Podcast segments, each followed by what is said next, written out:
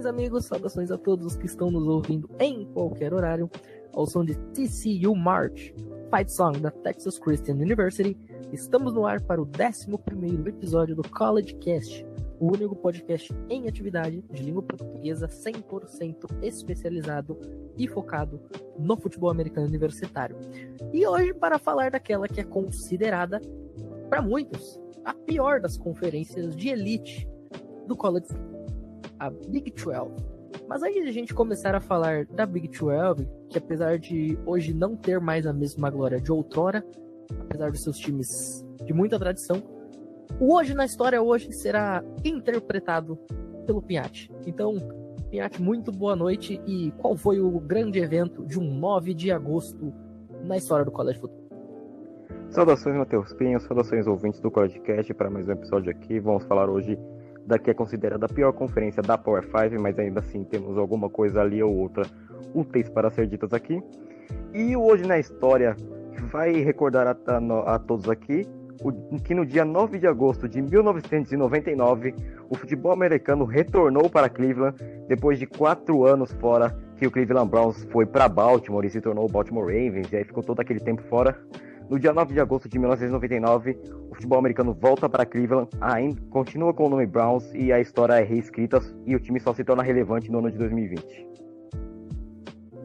Muito bem. Cleveland Browns, que por sinal tem como seu quarterback um cara que saiu da Big 12, Baker Mayfield, escolha número 1 um de draft lá da Oklahoma Sooners. Então tem tudo a ver com o tema de hoje. E a gente vai abrir os nossos convidados aqui, feita a apresentação já do Pinhate, com o idealizador do projeto do College Cast, nosso chefe do Cover Football, Jorge Assireu, muitíssimo boa noite. E vamos falar desses times que ultimamente só têm tido relevância no basquete. É, boa noite, Pinho, boa noite, colegas de mesa. É, infelizmente, ou felizmente, depende do ponto de vista, a Big 12 já não consegue emplacar bons times há um tempo, tirando aí Oklahoma e Texas. Mas é, e essa temporada também não, não parece que vai ter uma grande mudança não. Mas, mas vamos nessa e começar a falar sobre a pior conferência da, da Per 5. E aí, como vocês estão vendo, a gente tem um carinho enorme pela Big 12. Vejam vocês. Luiz Felipe Amorim, a gente falando aí sobre Big 12, da sua SEC, saiu o time que deu uma surra no último time da Big 12, que foi aos playoffs, quando o LSU do Joe Burrow enfiou sete touchdowns em cima da Oklahoma Sooners. Muitíssimo boa noite.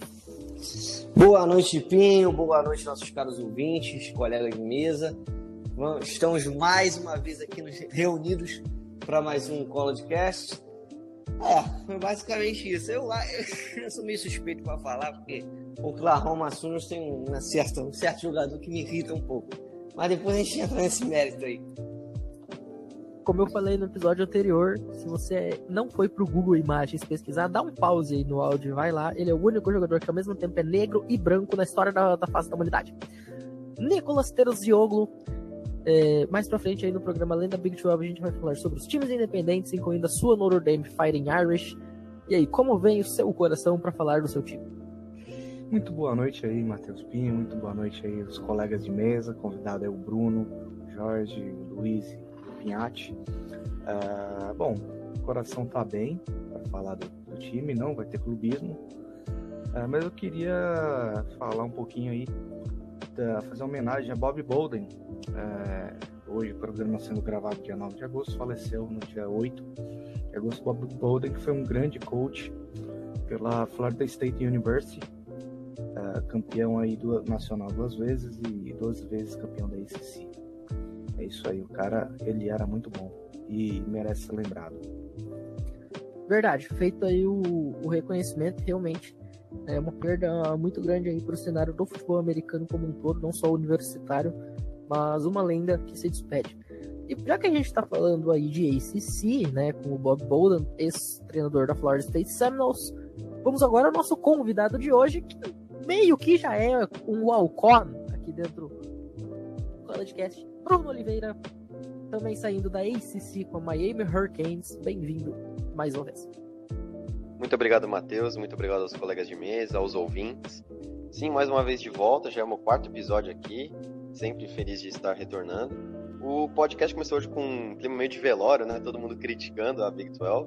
Claro que é uma conferência mais fraca, mas a gente tem que lembrar, né? Saiu Patrick Mahomes, saiu dois Heisman uh, Trophy winners, Baker Mayfield e Kyler Murray nos últimos quatro anos. E tem grandes jogadores, né? Eu vou falar ainda em Oklahoma State. Sempre tem bons jogadores saindo da Big 12.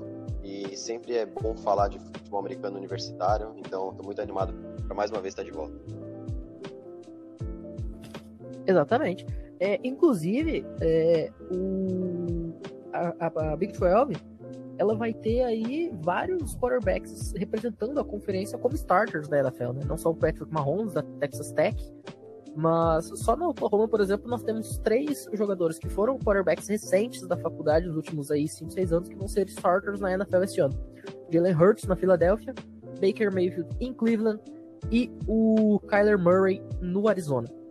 Mas agora, gente, sem mais delongas, vamos começar com este giro pela, pelo sul, né, pela região ali do Texas, do, do Oklahoma, do Kansas, aqui Talib, Kansas.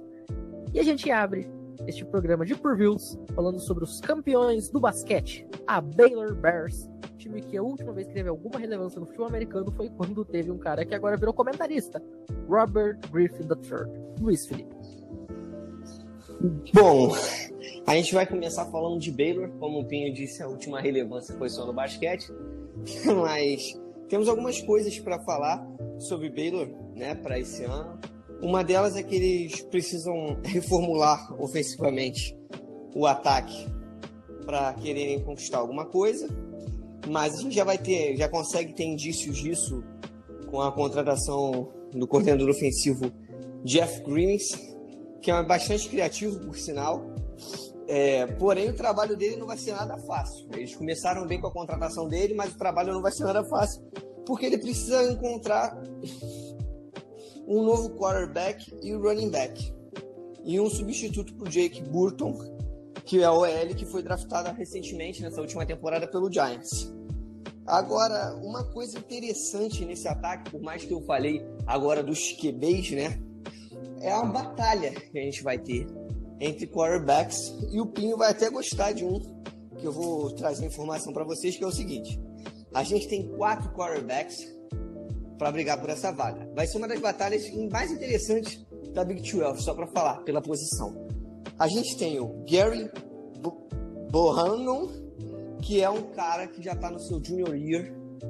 Ele foi em 2018, se eu não me engano, 19. Isso, foi, é, 2018, freshman. Aí ele foi redshirt em 2019, sophomore ano passado e esse ano, 2021, ele vai para o seu junior year. Nunca foi starter sempre backup vem lutando agora pela vaga. Logo depois vem o Drones, Drones Kiron, que foi recrutado de Texas, no estado de Texas. Ele teve uma campanha no college, no, high school, desculpa, no último ano, 16-0 e foi MVP das finais. Mas aí vem um cara que o Pinho vai gostar, que é o Blake Shampen.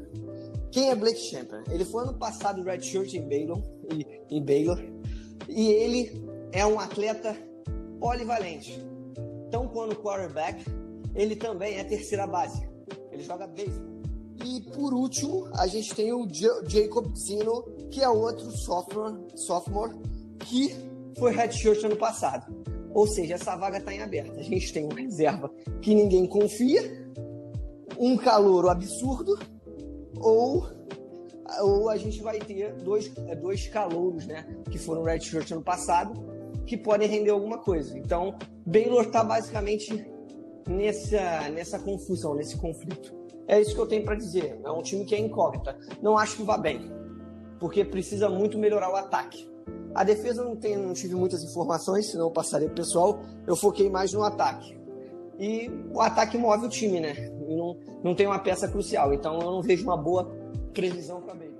É, mas a gente agora vira a página e vai pro time que jogou a final da última conferência, um time que está em super alta aí, que pode emplacar aí é, um jogador, um, um, quarterback de primeira rodada de draft no papel de Brock Purdy, Iowa State Cyclones, Lucas Pinhatti. Matheus Pinho. Falar aí do time que foi o segundo melhor da Big 12 no ano passado, disparadamente, ficou muito na frente de Texas, na minha opinião, e ficou atrás de Oklahoma, quando perdeu a final da Big 12 no ano passado, e derrotou É, Oregon, no, no bowl que eu não lembro qual bowl que foi no ano passado, no começo desse ano, mas acho que foi, Foi um o bowl New Year New Six. Isso eu Foi New lembro. Year Six. Não New Year lembro Six. qual. Inclusive, Ah. a Iowa State ganhou da Oklahoma na temporada regular, né? Ganhou, ganhou. Enfim, é um time interessante, é um time que tem muito talento. A força no ataque é que quase todo mundo do ano passado, que teve uma média de 33 pontos por jogo, tá de volta. O quarterback Brock Purdy, que você falou que pode ser uma escolha de primeira rodada e que é um cara que tem o meu apreço aí. Running back Brees Hall é um running back extremamente talentoso, muito, muito ágil e rápido, pode fazer muito barulho nas trincheiras.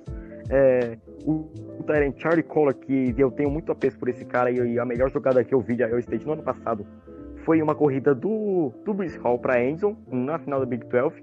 Só que o Charlie Collar, naquela jogada, na, na linha de uma jarda, fez um bloqueio que até hoje me deixa de boca aberta quando eu vejo. Ah, e também o recebedor Javier Hutchinson são jogadores aí, Xavier, né? Xavier Hutchinson, que estão voltando para esse ano e o ataque continua talentoso. Até porque a linha, da, a linha ofensiva deve ser uma das melhores, se não a melhor, da Big 12. Então, é, um recebedor saudável como o Tarek Milton também é, é mais uma arma para o Brock Purdy no Northside.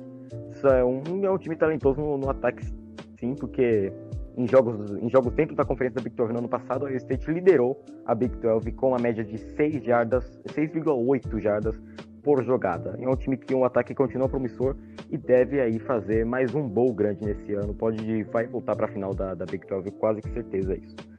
Não tem muita preocupação esse ataque. Os, os Cyclones precisam de mais algumas big plays nesse ano. Teve é, o Brock Purdy, ele perdeu, ele decaiu o número de jardas por tentativa de 7,5 no ano passado, depois de terminar com 10,2 em 2019. Então o ataque precisa de um de uma quantidade maior de big plays entrando aí, jogadas de mais de 40 jardas. Falando um pouco da defesa, é semelhante ao ataque também. A defesa do Iowa State é carregada pelo talento e pela experiência.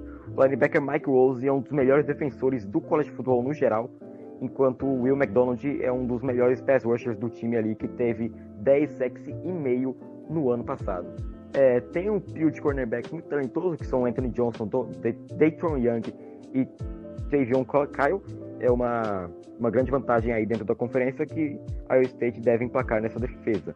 É, a equipe de. As defesas de, de Iowa State no ano passado permitiu apenas 21,4 pontos por jogo. É um número até que bom. Porém, tem uma preocupação quanto a safety e quanto à linha defensiva, já que Lawrence White foi para o Tampa Bay Buccaneers, o safety, e o pass rusher, o defensive end, o Jacob Bailey, foi para o Philadelphia Eagles. Ambos foram free agents não draftados. Se eu estiver enganado sobre o Lawrence White, me confirme. Enfim, são perdas importantes para o coordenador defensivo John Haycock, só que a Iowa ainda pode saber é, fechar isso melhor. Só que também tem que saber fechar a defesa por completo também, depois de permitir nove big plays, nove jogadas de mais de 40 jardas em 2020. Ainda assim, é um time muito talentoso que deve brigar pelo College Football Playoff e pode ter até jogador disputando o Heisman, o Heisman ficando ali dentro do top 10. E o recorde é uma coisa boa, é uma coisa boa para se existir torcedor de All State aqui no Brasil uh, ficar esperto. Pode ter aí um 10-2 ou para quem é mais otimista pode ter mesmo até um 11 e 1, perdendo apenas para o Oklahoma ou não, já que ganhou na temporada passada na temporada regular. E vai terminar também dentro do top 10. Eu não consigo estabelecer certinho, mas quem sabe em sétimo e nono. Mas também, se for muito melhor, pode até brigar pelo playoff nacional. E que legal vai ser quando o playoff nacional for expandido e a gente poder falar, ó, esse time briga de verdade pelo playoff nacional, né? Porque hoje em dia a gente fica muito restrito aí ao High State, a Clemson, a, a Alabama, a Georgia, a LSU. A gente dificilmente a gente consegue cogitar uma Iowa State da vida lá entre os quatro primeiros. E agora a gente vai até o time e o estado que ficaram eternizados por uma das frases mais encantadoras da história da NFL. Quem não gostava de assistir um jogo do Denver Broncos no Sunday Night Football para ouvir a Kip Talib dizer Kansas? Pois vamos aos, Universidade do Kansas, Jayhawks na área. Jorge, o que podemos esperar desse time, além, obviamente, de mais derrotas? É, nada além disso, né? é, cara, eu vou ser bem curto aqui, sem emoções, né? É, igual o time de futebol americano da Kansas University. Assim, eles, é, eles têm um, dos melhores programas no basquete, mas dentro do college football eles competem ali com o Vanderbilt pelo posto de pior time da Power 5. É, eles não têm nenhum jogador de destaque, né? Assim, eu não consigo ver nenhum jogador que possa que possa se destacar dentro da Big 12. E como sempre, eles vão perder todos os jogos dentro da conferência. E talvez assim, a única vitória, a única, o único jogo que, que a gente possa possa colocar uma possível vitória de Kansas é contra South Dakota, que é logo na semana 1. E por, por ser um time da FCS e tudo mais, né? Eu acho que vai ser um jogo. O único jogo aberto para Kansas, o único jogo que Kansas pode vencer aqui. Mas é, nenhuma surpresa se, se o South Dakota acabasse vencendo, né? Então é, é isso, assim. Sem mais comentários sobre os, os Jayhawks, além de. de mais uma temporada vergonhosa. E a gente se mantém agora no estado do milho, de onde saiu Clark Kent e cruza a, a fronteira da FPS. Saímos de Kansas, vamos a Kansas State. Nicolas Teros Diogo, nosso especialista em vegetais, em legumes, já que ele já falou aqui que Idaho é a terra do milho e que lá só se planta milho, então agora a gente. Idaho é batata. batata, desculpa. Lá só se planta batata, agora a gente vai para um lugar onde só se planta milho. O que a gente pode esperar da Kansas State? então, né? Vou falar do time relevante lá do Kansas, porque acho que a Jayhawks não é relevante desde o Gale Sayers, né? O nosso cometa do Kansas aí. Grandioso. Cara, o que tem que falar ali de Kansas State é o seguinte: é um time que me agrada. É um time que me agrada, né? As Wildcats ali. time aguerrido. Uh, a fórmula não mudou. Por muitos e muitos anos, a fórmula é a mesma. Qual que é essa fórmula, Matheus? A fórmula é a seguinte: controlar o relógio, mover as correntes, não perder a bola. E depois o que, que a gente faz? A gente repete o processo. É, essa é a fórmula de Kansas State. Né? É um e deu muito jogo... certo contra o Oklahoma no passado, naquela virada magnífica no jogo que o Spencer Rattler. Se a gente tá falando de milho, aquele jogo o Spencer Rattler pipocou. Achei que você fazer outra analogia, mas tudo bem. Deixa, o horário não permite, né? Mas vamos lá. Uh, a fórmula é essa, né? O Wildcats uh, tem um recrutamento limitado comparado às outras equipes da, da Big 12. Uh, ah, parece fácil fazer isso, mas na verdade não é, né? A gente, a gente enfrenta ali algumas defesas, por mais que sejam piores, ainda são melhores que os ataques ali de, de Kansas State, então eles tiram leite de pedra, né? Literalmente com, com o que tem. Uh, ah, para esse ano, eles voltam com a linha ofensiva veterana, né? Os cinco OLs ali no ataque veteranos e saudáveis, inclusive, uh, no comando do Skyler Thompson, né? O quarterback ali que, cara, ele, ele, ele pode conduzir bem essa equipe. Né? Já na defesa, ela fica um pouquinho à frente aí de TCU, de Oklahoma State, mas ainda assim é a defesa sofrível, né? Padrão, padrão Big 12, não dá para exigir muito. Falar, ah, defesa de Big 12 não dá para exigir. É, essa é a verdade. Ali no. Existe defesa na Big 12? Que novidade! eu nunca vi, eu nunca vi. É, eu, eu, eu, eu, eu, eu, ainda, na minha cabeça, a Big 12 ela ainda é daquela época pré-Primeira Guerra Mundial, onde os caras jogavam nos dois lados da bola, não é assim? Então, inclusive foi na, né, na, na, nessa época que começou a se especializar jogadores e foi criada a defesa 3-4 dentro da Universidade de Oklahoma. É, é verdade, é verdade. Dizer, né? Mas assim, previsão para Kansas State aí é brigar aí por sete vitórias. Consegue beliscar um bowl aí com essas sete vitórias, sim. Né?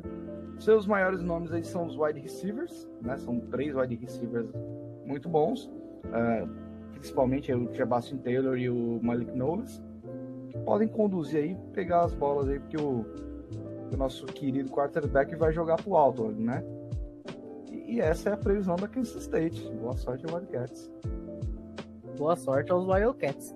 Quem sabe não conseguem repetir aí a façanha do ano passado é, e vencer o Oklahoma. Inclusive, foi um, jogo, foi um jogo bem bacana aquele, porque eu lembro assim, Oklahoma tinha o que? Uns três touchdowns de vantagem. E aí eu tirei do jogo. Falei, ah, você foi, né? Vou assistir outra coisa. Fui lá, comecei a rodar nos jogos, daqui a pouco, quando eu olho, o jogo já tava empatado e Kansas State tava com a posse de bola para virar o jogo. Negócio maravilhoso. E agora a gente cruza a fronteira, sai do Kansas, vai para Oklahoma, Oklahoma State, que lar dos Cowboys, Bruno Oliveira, o que esperar do, da, da, grande surpresa do ano passado, falando aí de time que brigou lá em cima e que teve uma escolha muito alta de draft, é, que foi o Chuba Hubbard, novo reserva aí do Christian McCaffrey no Carolina Panthers. É isso aí, Matheus. Oklahoma State, uma grande surpresa em 2020, apesar de lidar com problemas de lesão, inconsistência na posição de quarterback e problemas defensivos, conseguiu fazer um sólido 8-3 e, obviamente, venceu o Miami Hurricanes no Cheese It Ball. Quem não ganha dos Hurricanes? É, esse ano. Os Hurricanes, acho que a última vez que ganharam um bowl foi mais ou menos em 1950, né? É, mais ou menos. Eu não lembro a última vez que o Miami Hurricanes ganhou um jogo grande, né? E o primeiro jogo da temporada vai ser contra Alabama. Então, uma Perdemos. maravilha, né? Obviamente. Mas enfim, esse ano o Oklahoma State, apesar da grande campanha em 2020, vai ter alguns problemas, né? É, saiu o Tylan Wallace, draft, foi para lá para Baltimore, e o Chuba Hubbard, que nem você falou, foi para Carolina Panthers, seu reserva imediato do Christian McCaffrey, tá imoral esse backfield do Carolina Panthers. E esse ano o que que tem? Temos o quarterback Spencer Sanders de novo, né? Ele está evoluindo ano após ano. Ele é um grande jogador, tanto correndo quanto lançando, mas ele está com alguns problemas de eh, inconsistência na, na decisão. Né? Vou lançar, vou correr, ele tem um problema nessa leitura, mas ele está melhorando, está se desenvolvendo. Esse é o ano de júnior dele, então ele tem que se provar para quem sabe buscar uma vaguinha na NFL em 2022. É, na posição de wide receiver, temos o Tay Martin, que veio de Washington, né? Da, veio de transfer. E ele tem um bom tamanho, tem boas skills, então um jogador muito versátil que pode suprir a ausência do Tylan Wallace. Vai ser muito sentida. E também tem o Brennan Presley, que foi um top recruit em 2020. Ele é rápido, ele é muito bom no slot. Então não vai ter problemas de wide receiver esse ano no Oklahoma State. É, de acordo pelo menos com a teoria, né? Na prática a gente vai ver é, em agosto setembro. Na posição de running back, esse é o, é o maior X da questão, né? Quem não se lembra do, da temporada de 2019 do Chuba Hubbard, que foi imoral. Para mim, ele deveria ser primeira rodada, até em, se ele fosse pro draft de 2020. Ano passado ele teve problemas com fumbles e tal, mas também foi a linha ofensiva que teve problemas de lesão. Esse ano a gente tem o Desmond Jackson e o LJ Brown, que foram muito sólidos em 2020, né, sendo os reservas do Chuba Hubbard. Também tem o Dominic Richardson e o Jalen Warren, veio de transfer de Utah State. Então tem um bom corpo é, de running backs, somado ao Spencer Sanders, que é um bom corredor, né, mesmo sendo quarterback. O jogo terrestre do, do Oklahoma State vai ser bem sólido. Por quê? Porque a OL, que sofreu com muitas lesões em 2020, tem os seus principais jogadores de volta, menos o Tevin Jenkins, que saiu, foi lá para o Chicago Bears na segunda rodada. É, tem o Josh Seals, que é um guard, que é senior. Também tem o Danny Godlewski, que é veio de Miami, Ohio. E ele foi três vezes ao MAC na posição de center. Então, guard e center são posições bem tranquilas para o Oklahoma State esse ano. Na defesa, oito dos titulares de 2020 estão de volta. Tem o linebacker Malcolm Rodrigues e o safety Kobe Harvell Peel. Eles estão de volta após dois anos seguidos sendo All Big 12 é, na defesa. Também tem o Trace Ford, que é um, um Ed muito bom, só que ele vai é, voltar de lesão do ACL, né? Ele rompeu o ACL em 2020, vamos ver como é que ele volta. E para fechar, tem o cornerback Jarek Bernard Converse, que também é um grande é, cornerback, um principal da posição do time. Tem que só ver quem vai ser o companheiro dele de cornerback, essa é uma grande questão. E para prever a temporada, né, vão ter jogos difíceis aí contra Texas, Iowa State, West Virginia. Mas assim, eu acredito de novo num 8 vitórias, 9 vitórias. Eu acredito que eles figurem entre o top 25 e top 30. Não prevejo uma grande temporada, porque a gente, eles perderam o Tevin Jenkins, o Ryan Wallace, o Chuba Hubbard, então tem essas incógnitas, mas eu acho que cerca de 8, 9 vitórias, segurando no top 25 30, vai ser o suficiente para essa temporada de Oklahoma State. Go Cowboys! E agora a gente vai para o principal time dessa conferência, de longe, Boomer Sooner, Jorge Assireu e o que esperar da Oklahoma, além do evento anual lá na, na, na, no estado do Oklahoma, que é quando a charrete cai, que é sempre a melhor coisa que Oklahoma faz na sua temporada. é o tal do primo rico, né, de Oklahoma e tal. É, mas então, é... bom, Oklahoma que para mim seria uma grande, uma grande surpresa se não ficasse ou no top 1 ou no top 2, né? Para mim é o time mais completo do college football. Ele compete compete é, bem ao lado de, de Alabama, mas eu acho que o Oklahoma tem, tem um, um QB experiente e isso impacta muito. E assim, é, o Spencer Rattler, se ele quiser ter uma temporada de Heisman, né? É, ele vai ter que levar o, o, os Sooners ao título, né? Nem, nenhuma outra nenhuma outra circunstância que não seja essa, eu acredito que, que eles, eles vão acabar dando o Heisman para outro.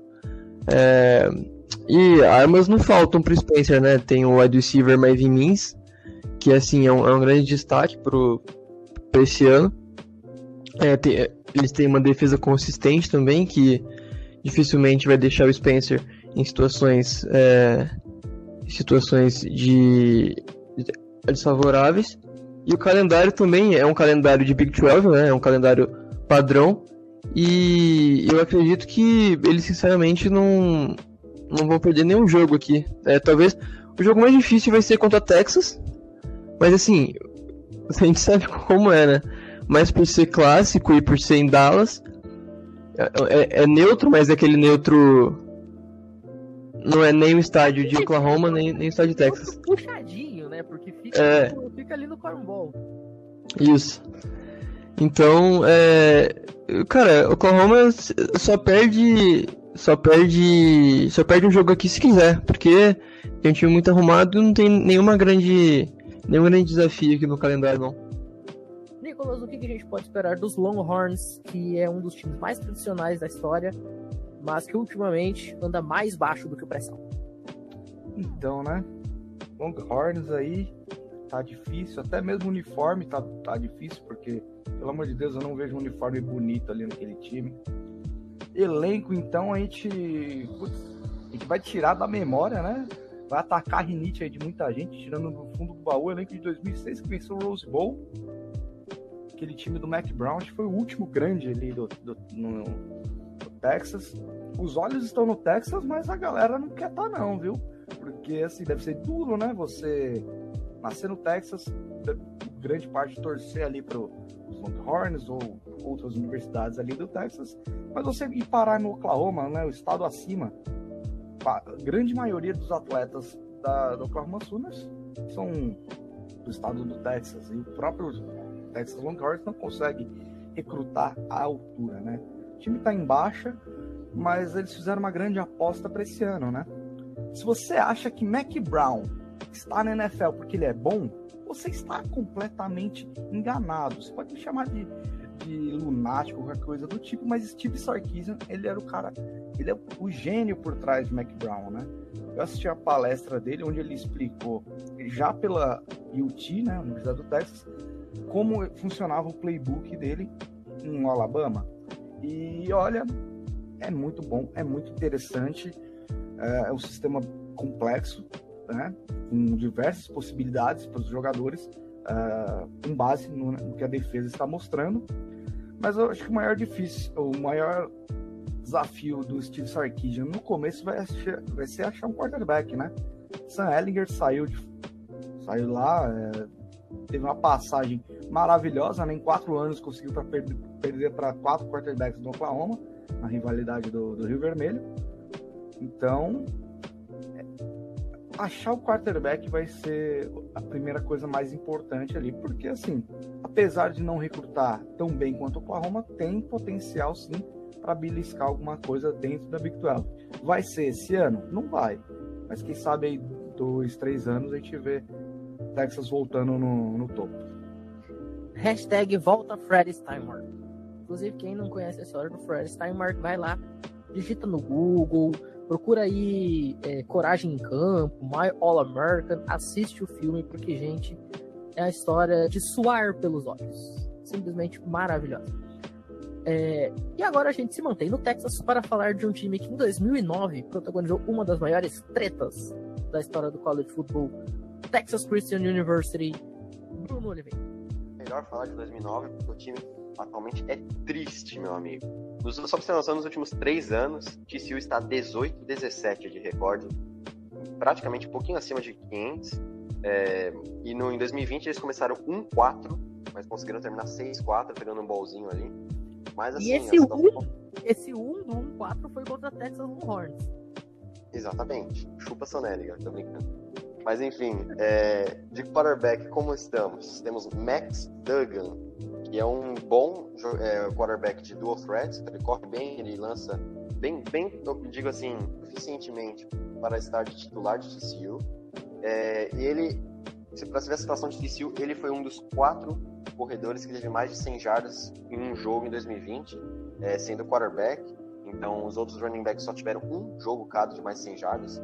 E, como todos sabem, o college football também valoriza muito o jogo corrido em algumas universidades. Então, é bem pífio a qualidade ofensiva terrestre de, de TCU.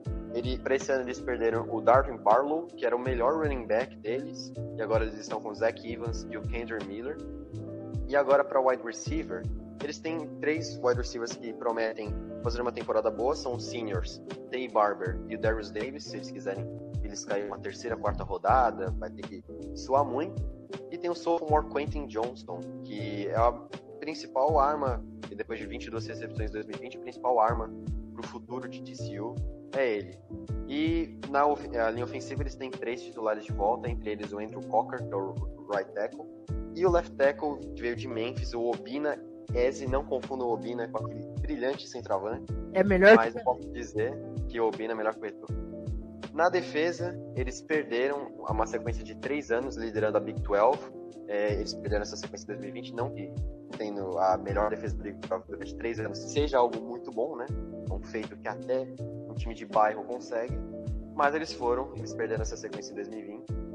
E tem alguns jogadores interessantes. Por exemplo, temos o defensive end, John Matthews, que é o que lidera o time em sacks, é o segundo em tackle.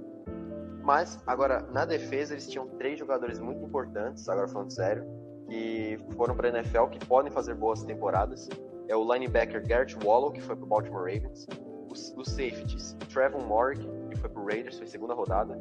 E o safety Ardarius Washington, que foi desculpa, o Garrett Waller foi pro Texans e o Ardarius Washington foi pro Baltimore Ravens. Só não lembro agora se o Washington foi segunda ou terceira rodada pro Ravens. Mas era melhor dupla, uma das melhores duplas de safeties na, no college football, que foi pro draft, né? Então, realmente vão ser perdas muito sentidas, principalmente o, o Trevor Moore, que era um grande safety. Vai fazer muito sucesso no, no Las Vegas Raiders. E, além disso, eles têm um cornerback que veio de Memphis, que é o TJ Carter. Ele teve sete interceptações em Memphis, então um cornerback muito bom. E o outro cornerback é o Travis Hodges Tomlinson.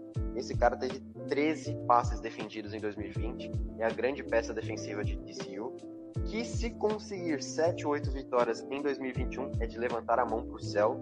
Eu vejo aí um top 40 para eles no, no ranking e não prevejo muitas coisas boas e acho que de novo eles vão ficar um pouquinho acima do da, de ponto 500 no recorde, então não se espera muita coisa de TCU essa temporada.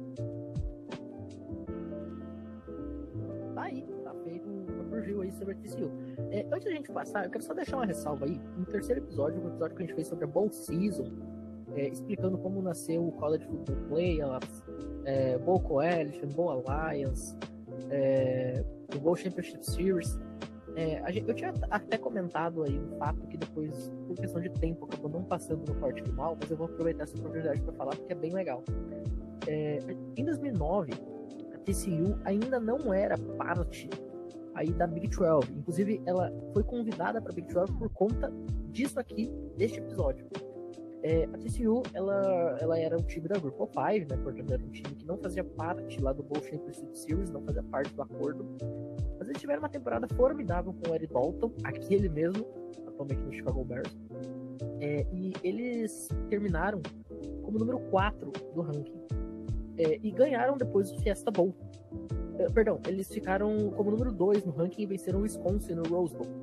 É, e como o, time número 2 eles deveriam ter jogado a final nacional de acordo com o regulamento do Bullshit Series, que colocava frente a frente o time número 1 e o time número 2. TCU, então, portanto, deveria jogar é, o título nacional contra a Auburn. Porém, é, TCU não recebeu essa chance. Muito pelo contrário. É, ela foi jogar o Rose Bowl contra o Wisconsin, porque o time que estaria jogando Rose Bowl, que foi a Oregon, campeã da Pac-12, foi convidado a entrar no lugar de TCU na final nacional contra a Auburn. Então aquela final nacional foi, contra, foi entre o time número 1, Auburn Tigers, e o time número 3, Oregon Ducks. Auburn acabou sendo campeã nacional. Como eu falei, a TCU foi lá no Rose Bowl em Pasadena e ganhou da minha Wisconsin Badgers. O problema, gente, já não bastasse eles não ter tido a oportunidade de jogar uma coisa que era deles de direito, é que o sistema de computador que é usado para medir o ranking e para fazer a congruência de todos os rankings, tem 300 tipos de ranking diferentes no college football. Esse sistema de computador decretou que a campeã legítima era quem? A TCU. É, e esse foi um dos estopins para o final aí do World Championship Series em 2014, a criação do College Football Playoffs, e ali entre 2010 e 2012, naquele processo de realinhamento de várias conferências, vários times entraram e saíram de várias conferências diferentes, teve conferências distintas, como por exemplo a Big Eight e a WOC. É, neste processo, a TCU acabou entrando aí na Big 12, porém nunca mais conseguiu ter o mesmo sucesso. É aguardar para ver aí se a TCU consegue um novo Ed Dalton para voltar ao topo do ranking. E agora a gente fecha esse giro pela Big 12 com os dois últimos times. Texas Tech, Luiz, o time de onde saiu Patrick Mahomes e que inclusive a filha dele já tem uma bolsa para jogar futebol, ela nasceu tipo esse ano, já tem uma bolsa. E depois na sequência o Pinhatti vai fechar com West Virginia. Isso. Texas Tech também, como você acabou de mencionar, eu chamo de Patrick Mahomes University, que foi fundada por ele e vai dar continuidade pela família, né? Particularmente. Mas agora falando aqui sobre o time do Matt Wells, que é o head coach de Texas Tech, ele precisa melhorar essa temporada, né? Porque desde que ele assumiu a equipe, ele tem uma campanha de 8-14, 8 vitórias e 14 derrotas. E ele não vem muito bem, não só ele, a equipe de maneira geral, estão num processo de rebuild e tiveram perdas importantes, inclusive. Tiveram três perdas importantes nesse time de jogadores experientes que iam para o seu segundo, terceiro ano. Um deles que ia para o terceiro ano é o QB Alan Bowman, que se transferiu para o Michigan Wolverines. Depois perdeu o wide receiver Jalen Polk, que foi para o Washington Redskins, que a gente falou semana passada. Pessoal que não ouviu, ouça o podcast. E, e também o outro wide receiver também muito bom, que está indo para o seu segundo ano, que é o Casey Carter, que foi para o Houston Cougars.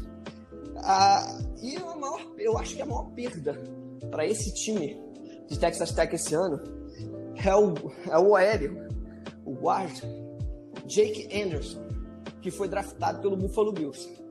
Então, vão ter uma vai ter uma dificuldade aí o Elston quanto o Sonny Cumber, que já está há três anos no time, grande coordenador ofensivo, para poder repor isso. Porque Texas Tech, cara, tem que tem, sempre foi famosa por ter um ataque explosivo. E ano passado conseguiu se superar. Como assim se superar? Em 20 anos, eles não tinham uma média abaixo de 30 pontos por jogo na parte ofensiva. E eles não alcançaram essa meta. Fora que a defesa precisa melhorar em muito, como todas as defesas da Big 12, que eles têm uma média de 36,7 pontos cedidos por jogo. Então, não tem que se esperar de Texas Tech. Além da filha do Mahomes crescer e ser uma grande jogadora de futebol. Porque o time está no rebuild, basicamente. Não tem um ataque explosivo como tinha, teve grandes perdas. E a defesa é a defesa, igual todas da Big 12. Aí, uh, Pinhate para fechar, Western Virginia. Vamos falar da West Virginia, que é a universidade que eu aprecio na Big 12 por causa dos uniformes, por causa da, da logo, que é uma coisa que eu acho muito bonita.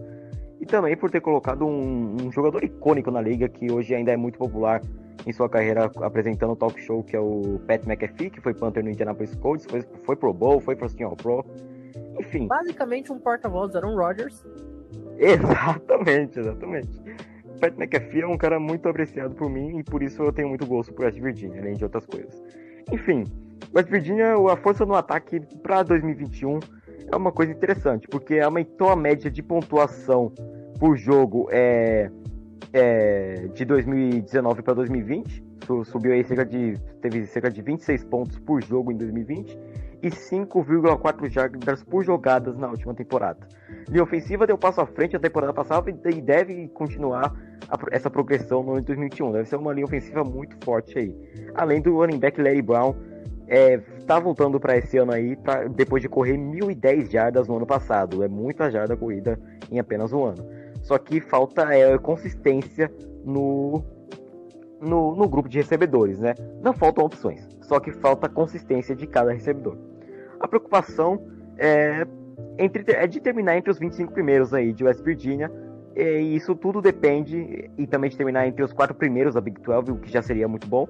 É, vai depender tudo isso do quarterback Jared Dodge. Ele é nativo do Texas, lançou 14 touchdowns pra, e apenas 4 interceptações no ano passado, números bons, só que perdeu o jogo de bowl que jogou no ano passado devido a, por um jogo inconsistente dele. Eu não lembro qual bowl que West Virginia jogou no ano passado.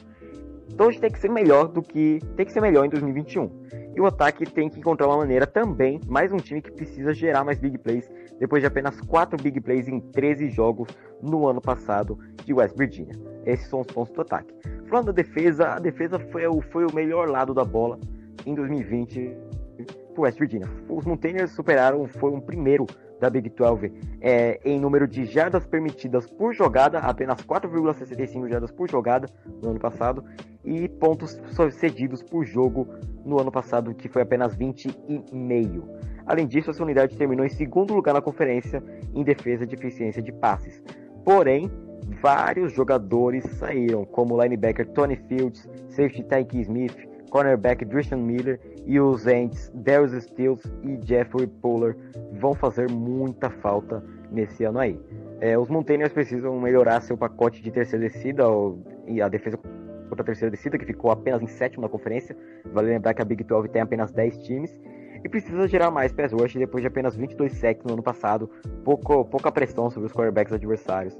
E agora vem a falta também de cinco jogadores que foram muito importantes no ano passado. Essa é a preocupação de West Virginia. É isso que pode impedir West Virginia de fechar no ranking dos top 25 ali. Tem, tem muita coisa para ser reparada nisso. Mas nada é impossível. Eu prevejo um recorde aí de 8 e 4, ou nas piores hipóteses pode ser um 7 e 5. E se for muito ruim, pode ser um 6 e 6. Só que vai ser entre 8 e 4, 7 e 5, na minha opinião. E fecha dentro do top 30. Agora, dentro do ranking, que são os alvos que são apenas 25, já é uma incógnita, já não tem como saber muito.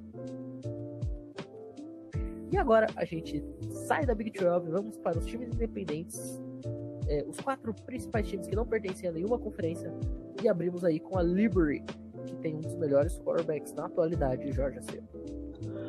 É, Liberty que para mim é a melhor universidade de, da Virgínia no, no futebol americano esse ano, né? E cara, eles estão é, com 20 starters voltando para essa temporada, que é, é muito bom. Eles têm um ataque realmente explosivo, né? Teve uma média de 38.2 pontos, pontos por jogo, por jogo na temporada passada.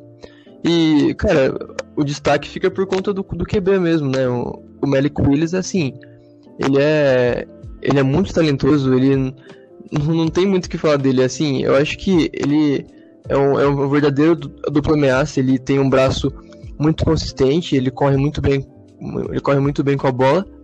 É, a comparação aqui, eu comparo ele com o Deshaun Watson, assim, dentro de campo, né? É, minha comparação com ele, nele, é com o Deshaun Watson, muito por conta desse braço potente e por, por conseguir ganhar boas jardas com o pé. E, e cara, é, Liberty também tem um, calendário muito tranquilo. É, a gente sabe que calendário é tranquilo no college football é, dificilmente vai te levar a um, a boas posições no ranking. É, mas, assim, Liberty vai pegar Ole Miss em Mississippi, que a gente sabe, o Ole Miss tem o Matt Corral também, que a gente não falou no episódio, mas é, é um dos QBs a serem vistos na temporada. Eles enfre enfrentam Syracuse em, fora de casa também, e Alabama at Birmingham, que são os três jogos principais aí, os três jogos que a gente vai ter a, a real prova se, se, se Liberty vai ser bem conduzida por Malik Willis. E eu, eu prevejo um 10-1, assim, um 10-1 que eu acho que não vai levar é, não vai levar a Liberty é, aos 25 melhores, muito por conta do calendário, né? Eles enfrentam muitos jogos da FCS e muitos jogos de, de times da FCS. E, e é isso. Acho que 10-1, é, com o QB se destacando muito, e um possível é, first rounder ou second rounder aí no draft. First round eu acho bem difícil, porque a gente já tá falando aí pelo menos três outros quarterbacks que devem ser. É, devem sair bem antes dele, né? O Spencer, o Sam Howell e o Brock Purdy, mas quem sabe aí numa segunda, até numa terceira rodada, é plausível. Eu é, Mas agora, dando segmento aqui, que a gente tá quase sem tempo já, Lucas Pinhatti nos fale sobre a BYO Cougars, time que assombrou o planeta no ano passado com um ataque é, composto pelo Zach Wilson e que por muito pouco não chegou a figurar entre o top 10 do ranking. Bom, Matheus Pinho, eu já antecipo que BYU em 2021, para quem torce, para quem é apreciador como eu de BYU, não vai ser a mesma coisa de 2020, não, e não, também não, dificilmente vai voltar a ser aquele time de 1984 que foi campeão nacional com o Ty Detmer de quarterback. Mas aqui continua. Na verdade, eu nem lembro se o quarterback de 84 era o Ty Detmer ou se era o Steve Young, mas aqui. A força ofensiva para 2021 é o running back Tyler Algier, que está de volta após uma temporada breakout de 2020, onde ele teve 1.130 jardas corridas e o time sente, vai sentir falta do, do recebedor Dex Mills, que foi draftado na sétima rodada pelo Washington Football Team.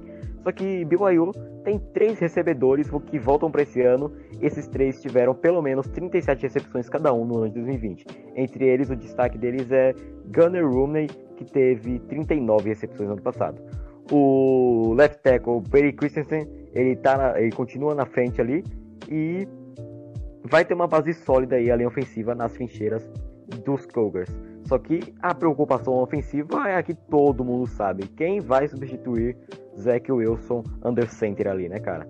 Os candidatos a essa vaga são Baylor Rooney e é, Hall, além do, do freshman que esse ano que é, o, é uma vaga para ser disputada em BYU. Só vamos saber isso na semana 1 do College Football, quem vai ser o starter, ou isso, ou isso pode ser até rotacionado durante é, é a temporada.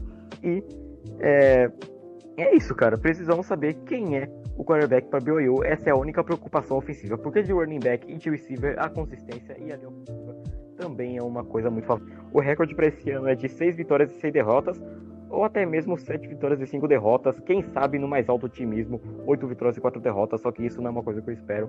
Fecha ali dentro entre, os, entre o número 40 e o número 60 do ranking. Eu posso juntar o número 45, o número 43 do ranking, se eu vou te falar de maneira geral. E agora pra gente fechar, usando a máxima de que o melhor sempre fica para o final, Notre Dame Fighting Irish, Nicolas Diogo nos fale sobre o que esperaram do seu time falar da, da Notre Dame. Então, a vida para Notre Dame uh, não vai ser tão fácil, né? A gente, claro, é a universidade que mais forma bons OLs para a NFL. Inclusive, a gente mandou uma galera aí, três, três OLs aí de pro draft, primeira e segunda rodada aí do ano passado. Quer dizer, desse ano, eles vão competir aí uh, já na NFL. Então, nossos meninos aí uh, vem se reconstruindo na OL, tem que ter paciência, porque uma hora eles vão crescer, eles vão ficar fortes, vão tomar lá o, o suplemento, tomar os Nesquik da vida e ficar fortão e voltar a arrastar trilho de trem, como a nossa Notre Dame faz, né? Entrou por Dune na frente, o Maker tá capotando. Essa é a verdade. Uh, Cara, mas sendo bem sincero, né? O, o, o, Brian Kelly, ele é um cara que eu olho como, como treinador, ele deve ser um paizão. É, ele olha para aquele elenco, ele tira, ele tira alguma coisa boa daqueles, daquela molecada, ele consegue inspirar. Ele é um bom treinador, claro, conhece esporte, é inteligente, sabe tirar o melhor de cada jogador. Né? E ali a gente tem uh, alguns bons atletas, como Avery Davis e Kyle Hamilton na defesa, né? Acho que os dois mais bem cotados assim na, nesse elenco. E claro, meu queridinho, o Kyle Williams, né? Kyle Williams que, que, que é um monstro. Você for começar a acompanhar o college, college football, e especialmente a Notre Dame, fique de olho no running back número 23, que ele não decepciona. É, é simplesmente é plástico, é muito bonito aquilo. O que ele faz em campo é, é, é absurdo, cara. Ele ele merece algum prêmio ali com o nome dele, porque é muito plástico, ele joga muito, definitivamente. O negócio do o nome do prêmio é. Acho que ele é o eles têm um pouquinho, né? Talvez. Só talvez. talvez. Só talvez. Mas, Mas é isso aí. A nossa temporada vai ser um pouquinho difícil, né? É, apesar de ter uma defesa sólida, o ataque, inclusive, que no ano passado pontuou 30, é, 33 pontos, é, 33 touchdowns corridos, né? Enquanto os oponentes dessa temporada têm um total de 12. Isso, isso para você ver o impacto da, da linha ofensiva nesse time, a gente vai sofrer um pouquinho sim. É um time que mais pontua no segundo quarto, é um time que parece um chevette a álcool no frio para aquecer, né? Só entra lá no, depois do segundo quarto, então é um pouquinho um pouquinho de paciência. E se você torce o Dame, vai ter já, já pode esperar que vai precisar de mais paciência ainda, para esse time engrenar, né? Não tem tanto qualidade, ainda mais com quarterback. Enquanto o Jack Cohen for meu quarterback, eu não serei feliz. Essa, essa é a verdade. Eu, quando o Jack Cohen deixou de ser meu quarterback, eu pude sorrir novamente. aí, olha só. E aí, Notre Dame vai ter uma campanha aí, eu acredito que nove vitórias, bem, bem, bem brigadas aí, algumas muito, né, com a, com a volta da, do calendário normal, a gente vai ter velhas rivalidades se acendendo aí, Stanford, USC, né? E é isso. É, esse uma dessas... é o resumo preview da Notre Dame 2021. 2021. Pra mim, se for 9 e 3, mas uma dessas Wisconsin, eu, eu assino embaixo. E dito isso, a gente fecha aí o programa. É, muito obrigado por todo mundo que ouviu a gente até aqui. E a gente deixou me despedir da mesa, né? Luiz, muito obrigado mais uma vez e por hoje é assim. Muito obrigado a você, meu querido Matheus Espinho, nosso locutor, com essa, nosso âncora com essa voz maravilhosa. Aos nossos colegas de mesa aqui, o Bruno, Brunão, Jorge, Pinhate, nosso editor que sofre com a gente, e, o, e o Nick que sempre mostra o seu conhecimento pro, aprofundado de futebol americano aqui, principalmente no college football. E é só agradecer mais uma vez por sempre estar aqui, poder falar. E é, é basicamente isso. É, o Nicolas ele é o nosso professor aqui quando a gente fala em formação, em defesa, em ataque. Esse cara é especialista. Muito obrigado, Nicolas, mais uma vez. E até o próximo, próximo episódio.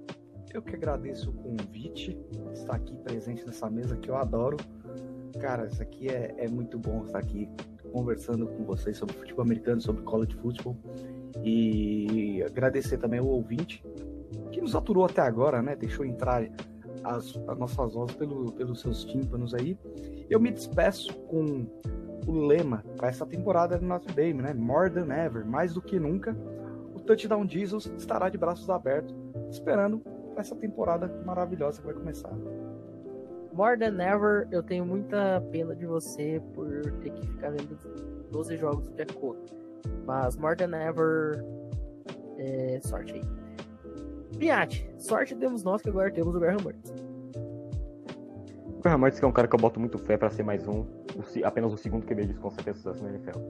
É, antes de me despedir, eu quero deixar aqui respeito que o Nicolas deixou no começo do episódio, né, em respeito ao Bobby Bolden, que é um dos maiores coaches aí da história do college football, que tem uma história incrível em Florida State, que é uma das universidades que eu aprecio aí no college football, né, total respeito ao oferecimento deste grande homem.